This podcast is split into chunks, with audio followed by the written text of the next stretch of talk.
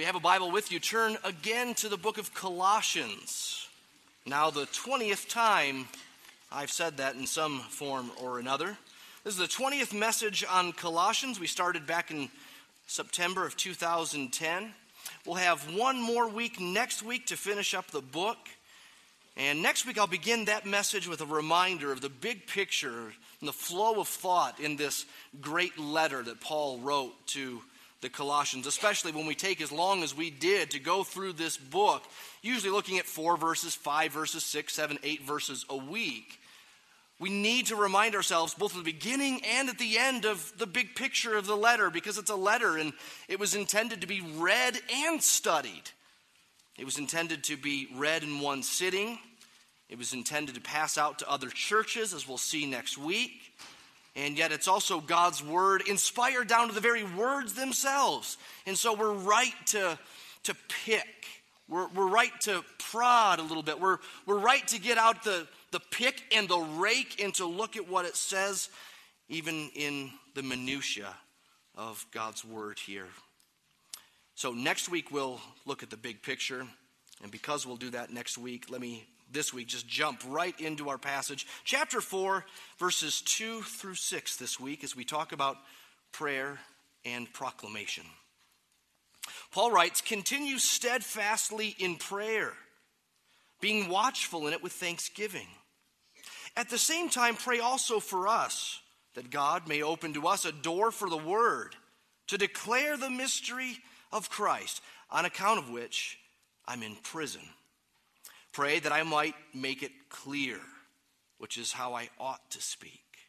Walk in wisdom toward outsiders, making the best use of the time. Let your speech always be gracious, seasoned with salt, so that you may know how you ought to answer each person. Now, I said we wouldn't take note of the flow of thought in the book of Colossians, but let's take note of the flow of thought here in these verses themselves that we, that we just read. I think there are three components to what Paul is saying in these verses. The first is a general call to pray in verse 2. A general call to pray with a few instructions about how to do it, how to approach it. Then a second component, verses 3 and 4, a specific prayer request about how they might pray for Paul's missionary work. And then Paul gives some specific instructions, specific things he's asking them to pray for about his missionary work and the spread of the gospel in the world. And then a third component to this passage, verses 5 and 6, it's a call for them, the Colossians, and by extension, every Christian who reads this, to live out and proclaim the gospel themselves. And again, he gives several specifics under this heading. Now you can see how one theme leads Paul to another. You can see the stream of consciousness here, right? A general call to pray, then camping out on one specific prayer request about the spread of the gospel in the world, and then reminding these Colossian Christians, and as I said, by extension, every Christian who reads this, about their own responsibility to preach Christ, to live for Christ in this world. Now, you might remember that the book of Ephesians and Colossians are related. We said back at the beginning and referred to it a few times in this series that Paul was likely constructing, writing this, this doctrinal treatise of the book of Ephesians. Yes, it's a letter, but it's almost like a sermonized letter. It has a lot of structure to it. You can tell it's thought out. And while it seems like, while he was writing that letter of Ephesians, he gets word of the problem in Colossae. There's some false teaching going around in that city and the surrounding cities. And so he shoots off a letter of warning and concern and most of the false teaching that he's addressing is in Colossians chapter 2. But after some introductory stuff in chapter 1, and then after the false teaching being addressed in chapter 2, he gets into some specific things, chapter 3 and chapter 4. And, and this is very Ephesians like. It's like Paul gives us the cliff notes of the whole book of Ephesians, or at least the second half of Ephesians, in the second half of the book of Colossians. Let me show you what I mean, just so we see the parallel once again in Ephesians. Look over to Ephesians 6. Look at verse 18.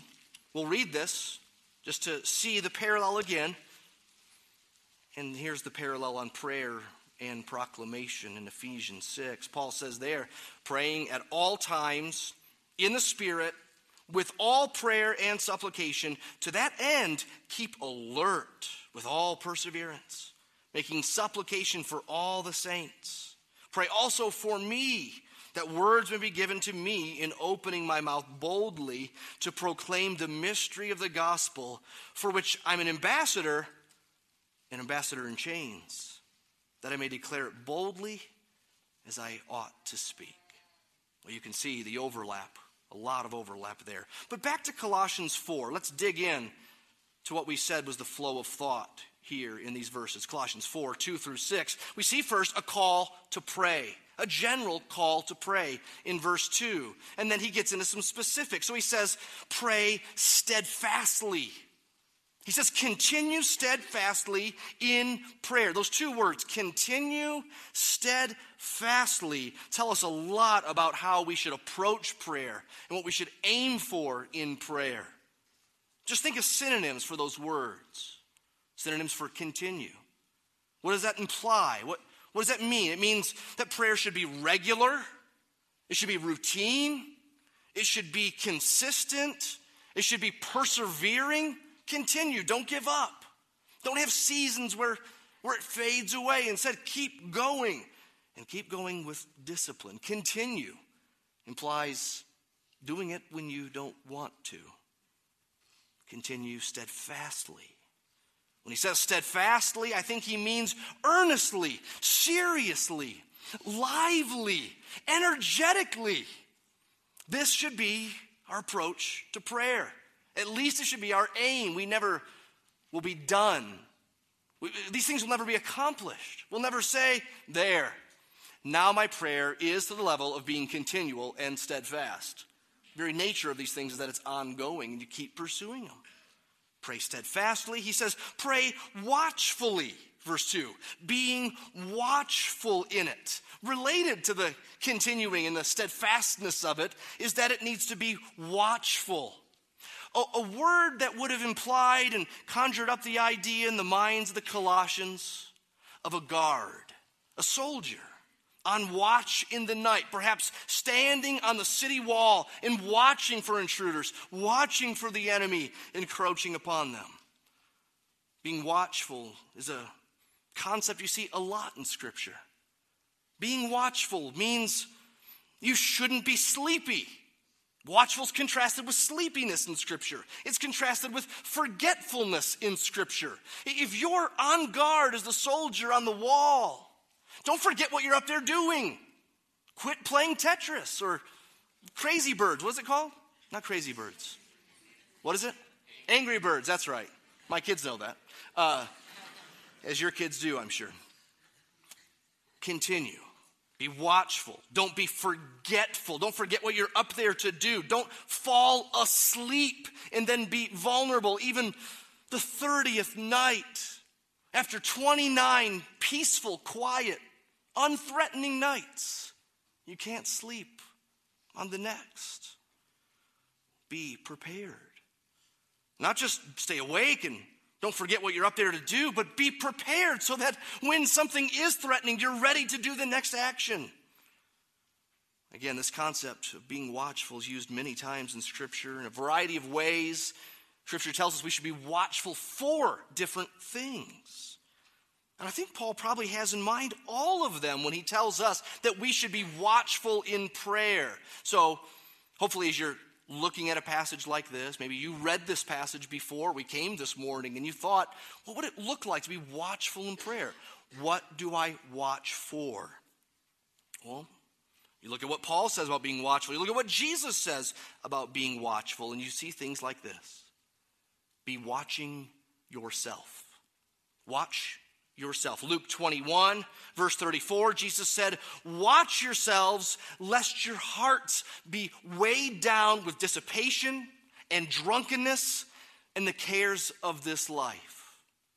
Or, like Paul told Timothy, 1 Timothy 4, keep a close watch on your life and your doctrine. Watch your life, your behavior.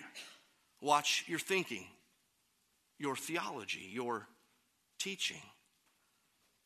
Watch for sin and temptation, we're told.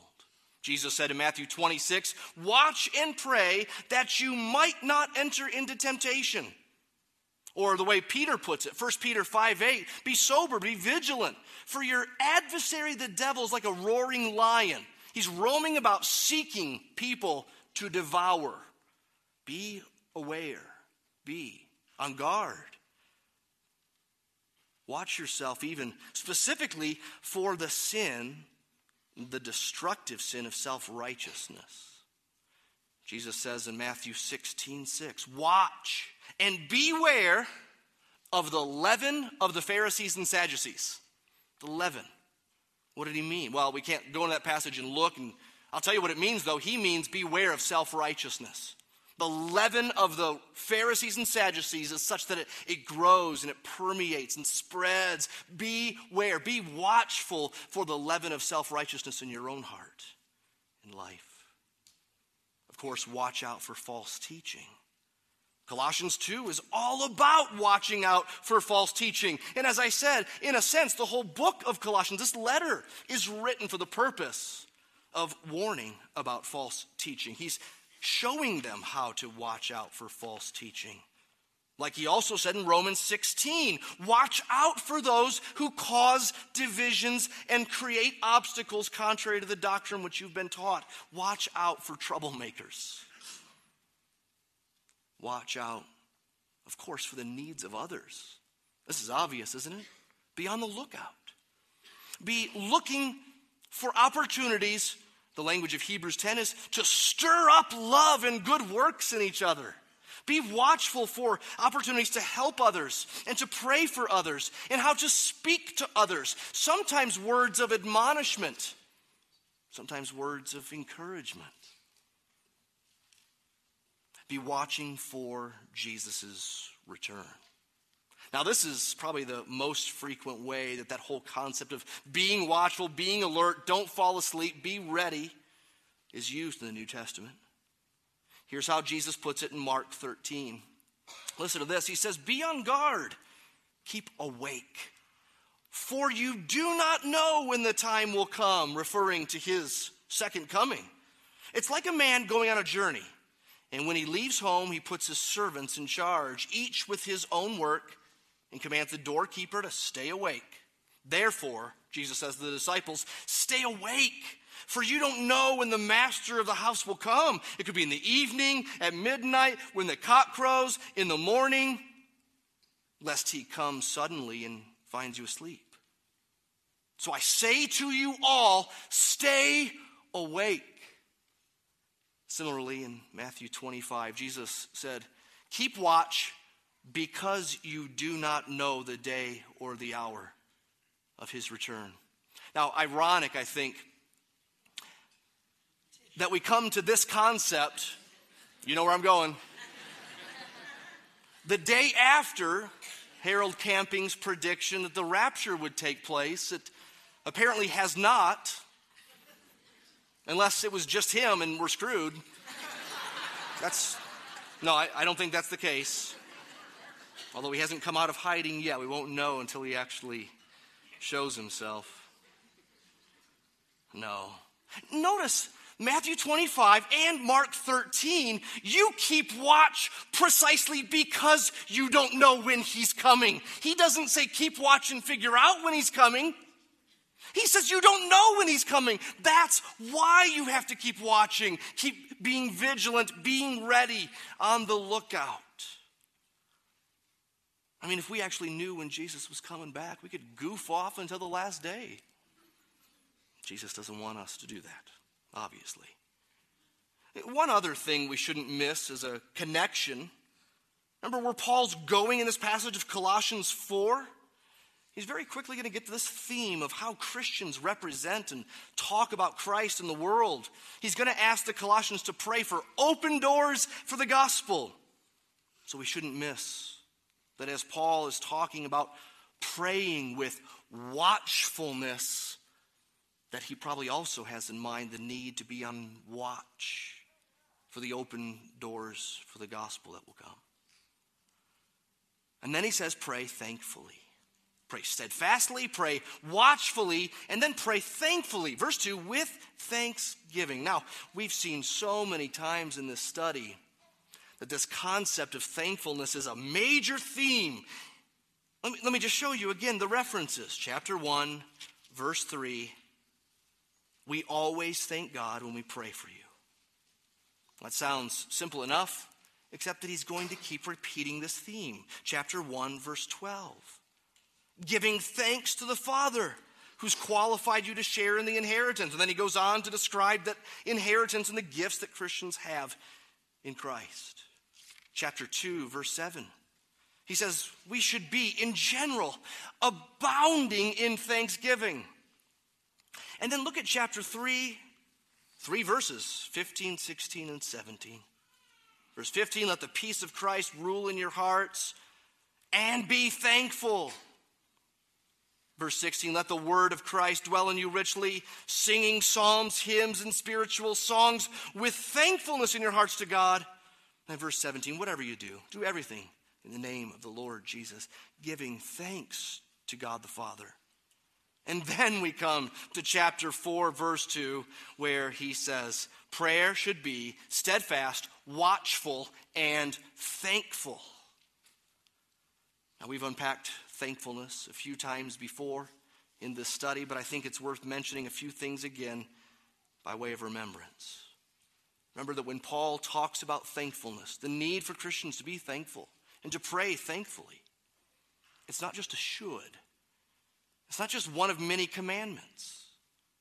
Thankfulness is a river that feeds a lot of little streams of the Christian life.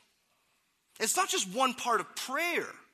So, you know, you go through ACTS, acts, adoration, confession, thanksgiving, supplication. The way Paul puts it here, it's more like the aroma and tenor of our praying. It's what we do when we pray. It saturates every part of prayer. It's part of our requests. It's part of our giving burdens to God, not being anxious, Philippians 4. So he's not just after a general spirit of thankfulness. Like, make sure you Christians are polite to God. Make sure you say your thanks when he surprises you with something nice.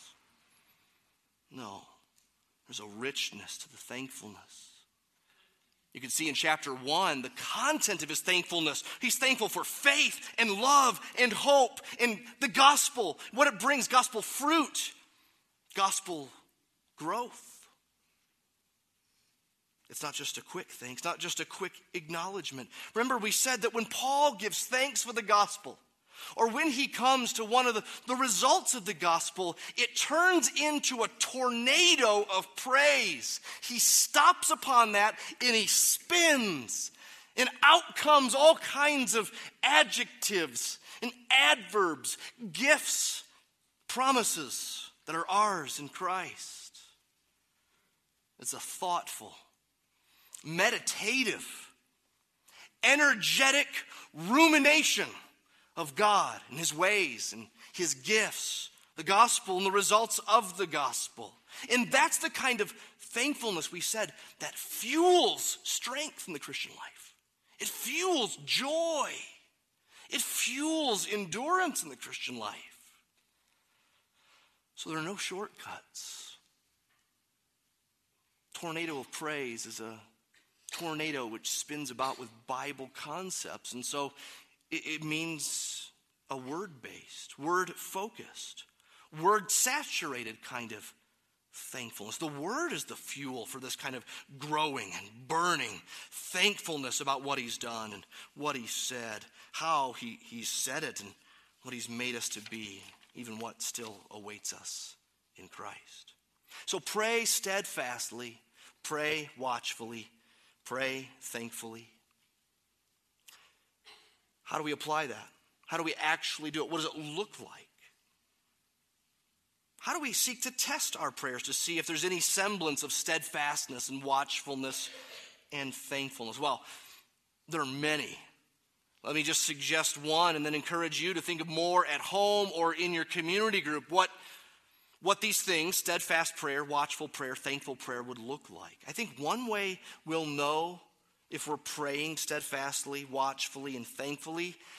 One way, just one, is if we're not saying the same old prayers in the same old ways with the same old inherited idioms and not really thinking much of what we're saying. Now, if you grew up in church, you know exactly what I'm talking about. There are these things we say. And I know that I'm having trouble with this when I begin praying and I'm a ways into praying before I really start thinking of what to say. Do you have a few sentences of cruise control? A few at the beginning, a few in the middle, a few at the end? You can spread it out by putting the word just all throughout your prayers. Lord, we just, just, we just. I, I, I know that's a, a common one because I hear it. Let me instead suggest you pause before you pray in order to prepare your heart, your mind, to gather your thoughts, to think about what this is, what holy priestly work this is to come into his presence, to ponder that before we start down the path of prayer. And then start praying when you have something to say, when you have goals for that prayer. Or another option would be to not pray right away, but to read just a, a passage, a scripture, something from the Psalms, something to get your mind wrapped around what you're doing and what you're trying to do in prayer. So many other ways in which we could test our prayers to see if there is any resemblance of steadfast, watchful, and thankfulness in them. Okay, that's the first thing, a general call to pray. Secondly, we see a call to pray for the gospel spreading, a specific request about Paul's missionary work, and there are actually, again, several related requests within this one. He asks that they pray that the gospel would spread freely. Freely. Pray that God, verse 3, may open a door for the word Pray that God would open a door. Uh, open door? Yeah, this is an opportunity to proclaim Christ, an opportunity to do it freely.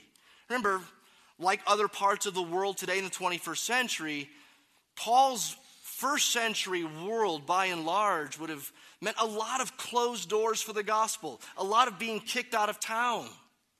He's praying for open doors, that the gospel might be able to go forth. He says in Acts 14 about this open door concept. Luke records they declared all that God had done and how he had opened a door of faith to the Gentiles. And Paul says in 1 Corinthians 16, I'm going to stay in Ephesus, for a wide door for effective work has been opened to me. Praying for open doors implies responsibility. If we will dare pray these kind of prayers, we'll have to actually note the open doors that are around us and walk through the ones that are there. And by the way, if you're thinking open door, yeah. What's that chapter? Acts 8, where Philip gets to preach the gospel to the Ethiopian eunuch. What a wide open door there, right? Here's a guy going in his, his little car of the time, reading Isaiah 53, perhaps the best suffering Messiah passage of the Old Testament. And Philip hears it apparently, runs alongside of it, and says, Do you know what you're reading? he says, Nope. Hop in and tell me. That's not an open door, that's a platter for the gospel, right? That's that's a buffet. I mean, you just that's the cherry on top. You just you just pluck it. It's there. It's easy. So Paul isn't praying for that, and we shouldn't expect that. He just means a chance to proclaim to proclaim Christ. He wants it to go forth freely. And we should pray for its freeness as well. Now, we shouldn't pray for such freeness that we won't walk through any doors that aren't a mile wide, that aren't the platter on the gospel like Acts chapter 8. But we can pray, as Paul does, for wide open doors, great chances. Doesn't mean that every open door is the best open door. In 2 Corinthians 2, Paul says he came to Troas to preach the gospel, and even though the door was open for him in the Lord, his spirit wasn't at rest because his brother Titus wasn't there, so he left. Not every open door means you have to. Not every plane ride means you have to witness. I'll just go ahead and let you free on that one, okay? Because some of you are still hung up like, oh boy, I didn't do it again. They were sleeping. You shouldn't wake them up in Jesus' name, okay? But there are some open doors. Most of us have the other problem. Oh, that didn't look too open. I don't know. That, that wasn't as wide as I like it. And then we go through life and we never, never walk through any of these open doors. He prays the gospel would be spreading freely. He prays the gospel would be spreading accurately. He asked them to pray that Paul would declare the mystery of Christ. Literally, it's the mystery which is Christ. Why did Paul say Christ is a mystery?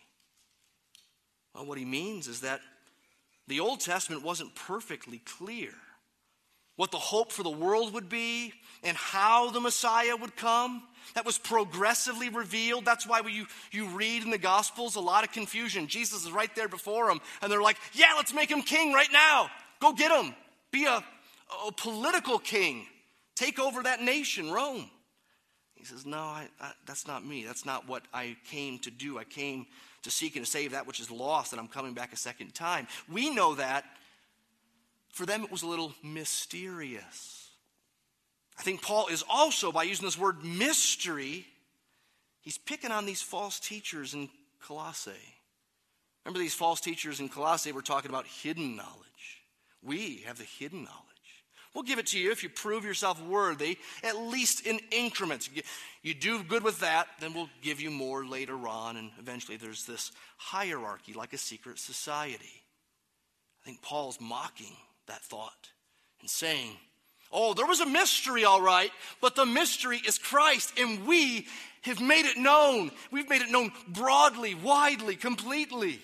He's here. We know what the mystery is. And it's right out in the open. Now, get this Paul knows this message. He knows the mystery, which is Christ. He knows how Old and New Testament relate. He knows the, the, shadows of the Old Testament. He already wrote about those in Colossians 2, things like circumcision or Sabbath.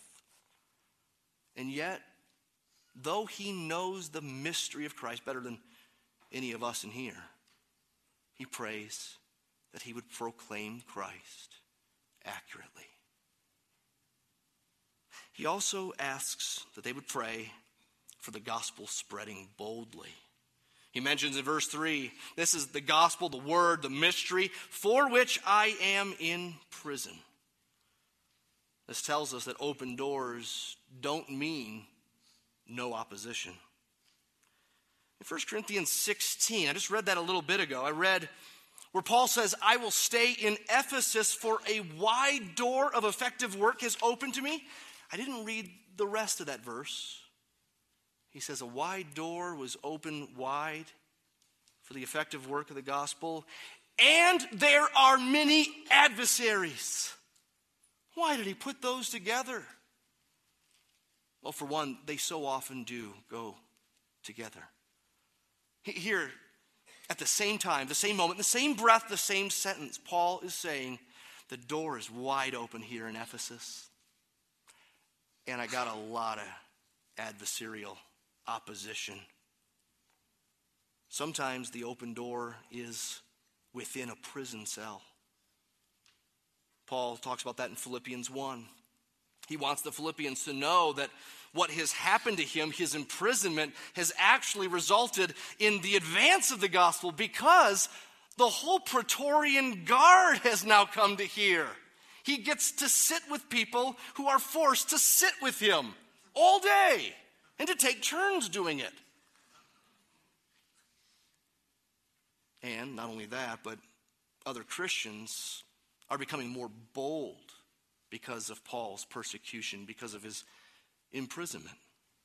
They see this thing's worth suffering for. This thing's even worth dying for.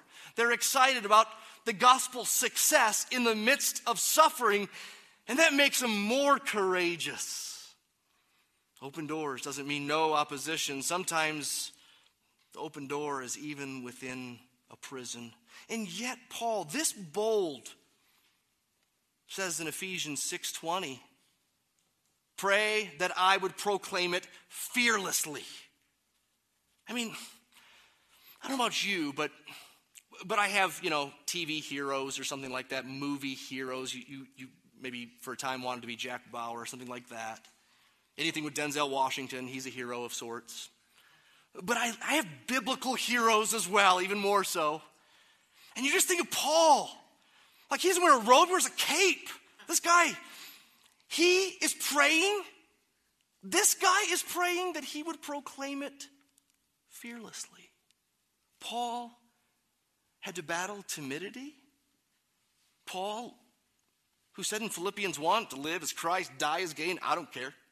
Take your pick, kill me, and I get to go and be with Jesus. That's great. That guy says, Pray that I wouldn't be afraid.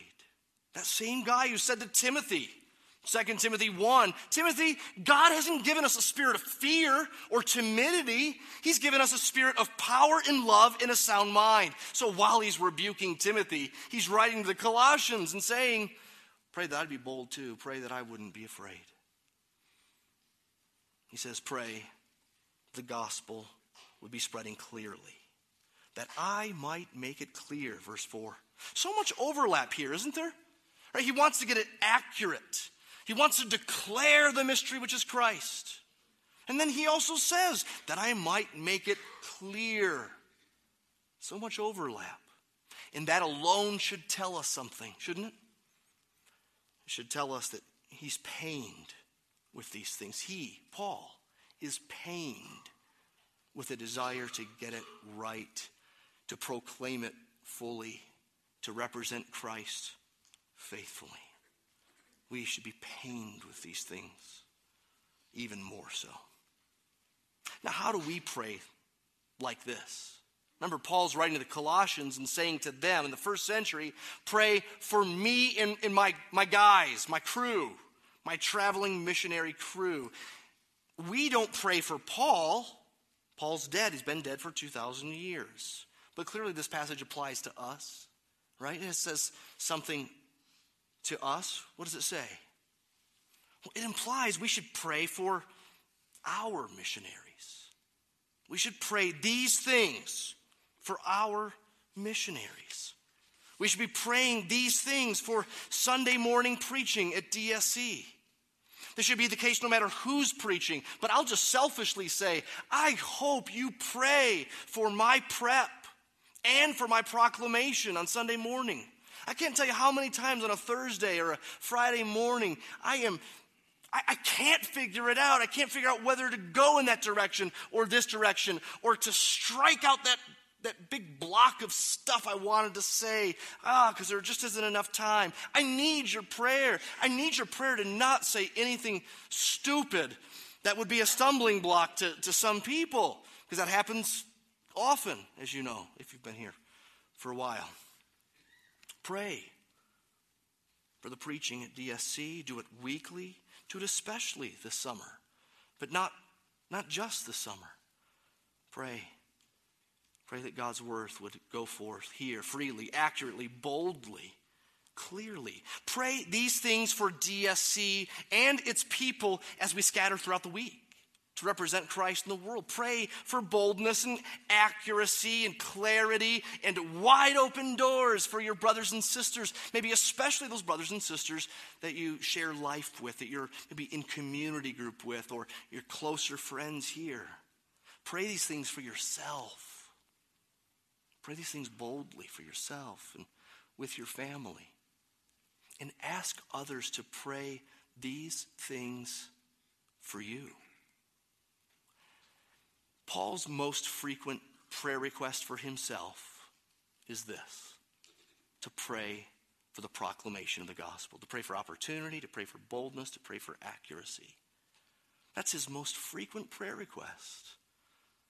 I think we'd be in good shape if that was our most frequent prayer requests with each other. Oh, but we already know, right? They already know I'm supposed to be bold and I'm supposed to be clear at work. And so, I mean, I could tell them that, pray that I'd have enough courage. Everyone needs courage. They don't need to pray about that.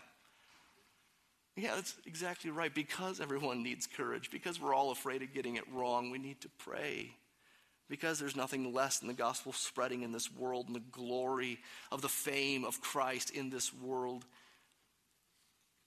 Because of that, we need to pray and ask others to pray. So, if Paul's prayer emphases, what he prays for, are instructive for us, if those are good models for us, Paul writes letters from Romans to Philemon. And a lot of times, the beginning of a letter, he writes a prayer out. Oftentimes, at, a, at the end of a letter, he writes a prayer out. If these prayers are good examples for us about the priority of our praying, and simply put, we need to make prayer for gospel spreading way more a part of our prayers. And then, thirdly, verses 5 and 6, there's a call to portray and proclaim the gospel. He says, portray it and proclaim it. Live in the light of the gospel and talk about and declare the gospel. Don't just pray for me, you do it too. Portray and proclaim it wisely. Walk in wisdom toward each other, or toward outsiders, rather. Outsiders clearly being non Christians. They're outside the church, they're they're in the world. Notice Paul assumes that we're going to be around outsiders. He doesn't say keep your distance until they come knocking, or only see them as you go door to door, or wait for them to come to church. He assumes that you're going to be rubbing shoulders with outsiders but he also assumes that it's going to take wisdom. We've done messages on this concept in the past. I mean, John 17 is a, a great passage for that. You can find a, a message online, I think, where, where I preach from John 17, that whole concept of being in the world but not of it. What's it mean to be in the world and not of it? What's it mean to be salt and light in this world? Doesn't salt have to touch something in order to have any effect? Doesn't the light have to be somewhere near in order to have any effect? You don't do these things a mile away. And yet, we also want to be careful, to walk wisely, carefully, to continue in holiness, to be purposeful about these relationships with outsiders. It takes wisdom to know how far to go, how long to stay, where to encounter those people. So we pray for wisdom. James 1 5 says, Pray for wisdom, and God will give it to you. He says, Portray and proclaim urgently. He says in verse 5, making the best use of the time. Remember, Paul asks for prayer for open doors for the gospel and now in Colossians 4, verse 5, he's essentially saying, as you pray for open doors, and then as you see those open doors, you got to walk through those open doors. He literally says, redeem the time, redeem it, buy it up. It's there. It's going to get used. There's a finite amount of time, and in general, time is short. He is coming back buy the time up for the sake of the gospel and use it. Be urgent about it. Portray and proclaim graciously. He says in verse 6 let your speech always be gracious, seasoned with salt. What's this mean? Gracious, seasoned with salt. In one sense, it might seem like fairly obvious concepts. Be gracious, seasoned with salt, probably related to being gracious, probably just another way of saying it. In another sense, though, this isn't terribly easy to fully get our arms around what Paul's saying when he says that our speech to outsiders should be gracious and seasoned with salt. I think those go together. I think whatever gracious means, seasoned with salt means plus something. What's it mean? Well, put these together, gracious and seasoned with salt, and let me give you a variety of ways in which commentators, scholars who write books on a book like Colossians would say about these words. Doug Moo says Paul's getting at being wise, even winsome, warm, affectionate, Gracious, seasoned with salt. James Dunn says it means attractiveness. The NIV application commentary says this refers to civility, not cocky arrogance. Now get this. Says it means being witty, amusing, clever, humorous. Oh, wow. Stakes just got higher, right? This job just got harder. I think Sam Storms's is the best. He says it means being as charming as possible without crossing the line into compromise. Write that down. Charming without compromise. Charming without compromise. Because graciousness without the gospel might win friends and influence people, but it gives no eternal salvation hope. People can think you're nice and still ignore Jesus and die in their sins. So, graciousness without the gospel is ultimately unloving. And yet, gospel without graciousness is hypocrisy. That's how serious it is. It undermines the message that we're proclaiming. If we're not gracious, we imply God isn't gracious with his gospel. So we should respect those to whom we proclaim. We shouldn't be condescending or rude or proud. Think of Eddie Haskell. Remember him? He was calm and cool, standoffish, but kind of gracious. Like, yeah, you know, he was kind of gracious to, to Miss Beaver, whatever her name was, Cleaver, Miss Cleaver and, and yet so smug and condescending, so proud. I think this means that we shouldn't have canned words only. Our words shouldn't be canned, and our presentation shouldn't be rigid. We have to be careful here because, on the one hand, many Christians have no good logical answers for their skeptic friends' questions, and that's unfortunate. But other Christians seem to be trying to make up the difference with eight tight, logical arguments for each skeptic's question. So it's possible to be a hundred times more logically sound and historically accurate than the non Christian you're talking to, and yet not be gracious. There'll be no salt, no life, no zest, no love. Great, you've won the debate and they're no closer to heaven. Be careful.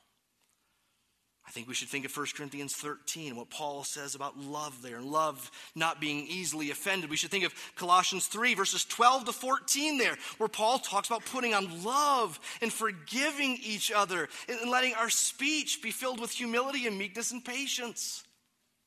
Or you can just look to the example of Jesus, who I think is the perfect example of gracious, seasoned with salt witnessing. Read Jerram Barrs' excellent book, Learning Evangelism from Jesus. Or just read the Gospels themselves and see Jesus love and care, be patient and kind. His words, sometimes being clever and wise, we should work to witness in many ways like Jesus did. And then lastly, portray and proclaim thoughtfully. Do it wisely, urgently, graciously, and thoughtfully, that you may know how to answer in verse 6. Of course, very similar as 1 Peter 3. We should always be prepared to make a defense to anyone who asks us for a reason for the hope that's in us, yet do it with gentleness and respect. Again, you see here, it can't be canned and rigid and cool, calculating. We shouldn't merely try to win the debate. We shouldn't formulaically come up with the answers like, like some knocks you get at your door. Jehovah's Witnesses and Mormons often have an answer.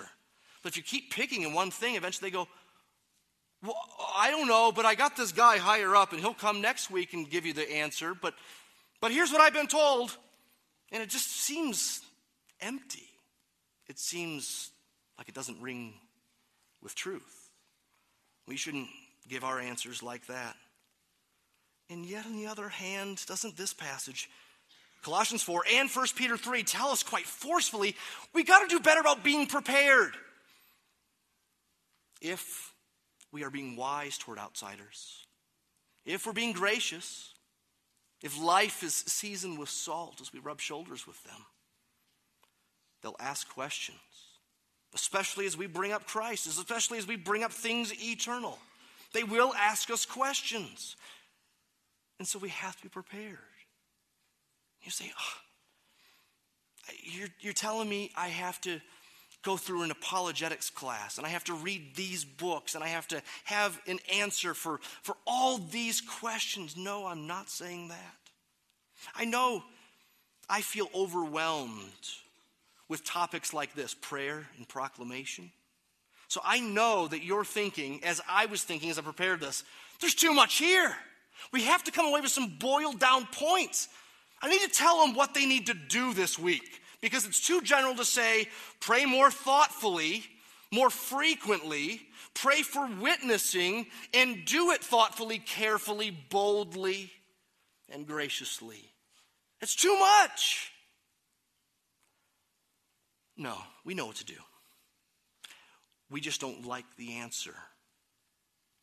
We wish it were a pill that we could just take and swallow and poof, we're evangelists. Poof, we're prayers.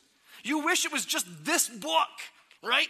I promise if, if you read these 150 pages, you will be a transformed prayer. No book should ever sell itself like that. Because you're not that changed after you read it, are you? No. We know what to do. Keep doing Bible and prayer and church and growing in thoughtfulness about it and talking about it with other Christians and keep doing that for decades. And then, lo and behold, you'll see some growth in this area. That's it. Just keep reading your Bible for the rest of your life. Just keep praying and don't give up. Just keep talking to each other about the things of God and the questions that we have ourselves with our own Bible. And then talk to unbelievers. I think some of us don't talk to unbelievers about Christ and the cross because we think they have this whole list of questions that we can't answer. But we really don't know for sure because we've never really been asked those kind of questions. We don't really know what they would ask. I remember the summer before we moved to Oxford, England. There I was prepared to go to a secular university, a religion department where I thought, boy, there are going to be some smart people there, and, and a lot of them don't believe the New Testament's the Word of God, and I'm going to have to give answers for this. And so I remember studying. I remember apologetics, man. I'm going to get my, my proofs down. I'm going to I'm going to think through these things. I'm going to have a good answer for every scholarly retort to the to the truth of God's word. And you know what I found instead? A lot of them just couldn't believe that I actually thought that when I prayed, God actually heard me. Many of them just wanted to hear what it's like to read the Bible believing that it's normal. They wanted to hear about the experience of it. I should have known, right? Postmoderns. I was thinking modernly. I was thinking as a modernist, thinking, oh, I'll, I'll prove it to them. They didn't care about that. They wanted to hear about what it was like. They wanted to see something of it from the inside. I'm not saying that'll always be your experience, but again, many of us don't know because we've never tried to talk.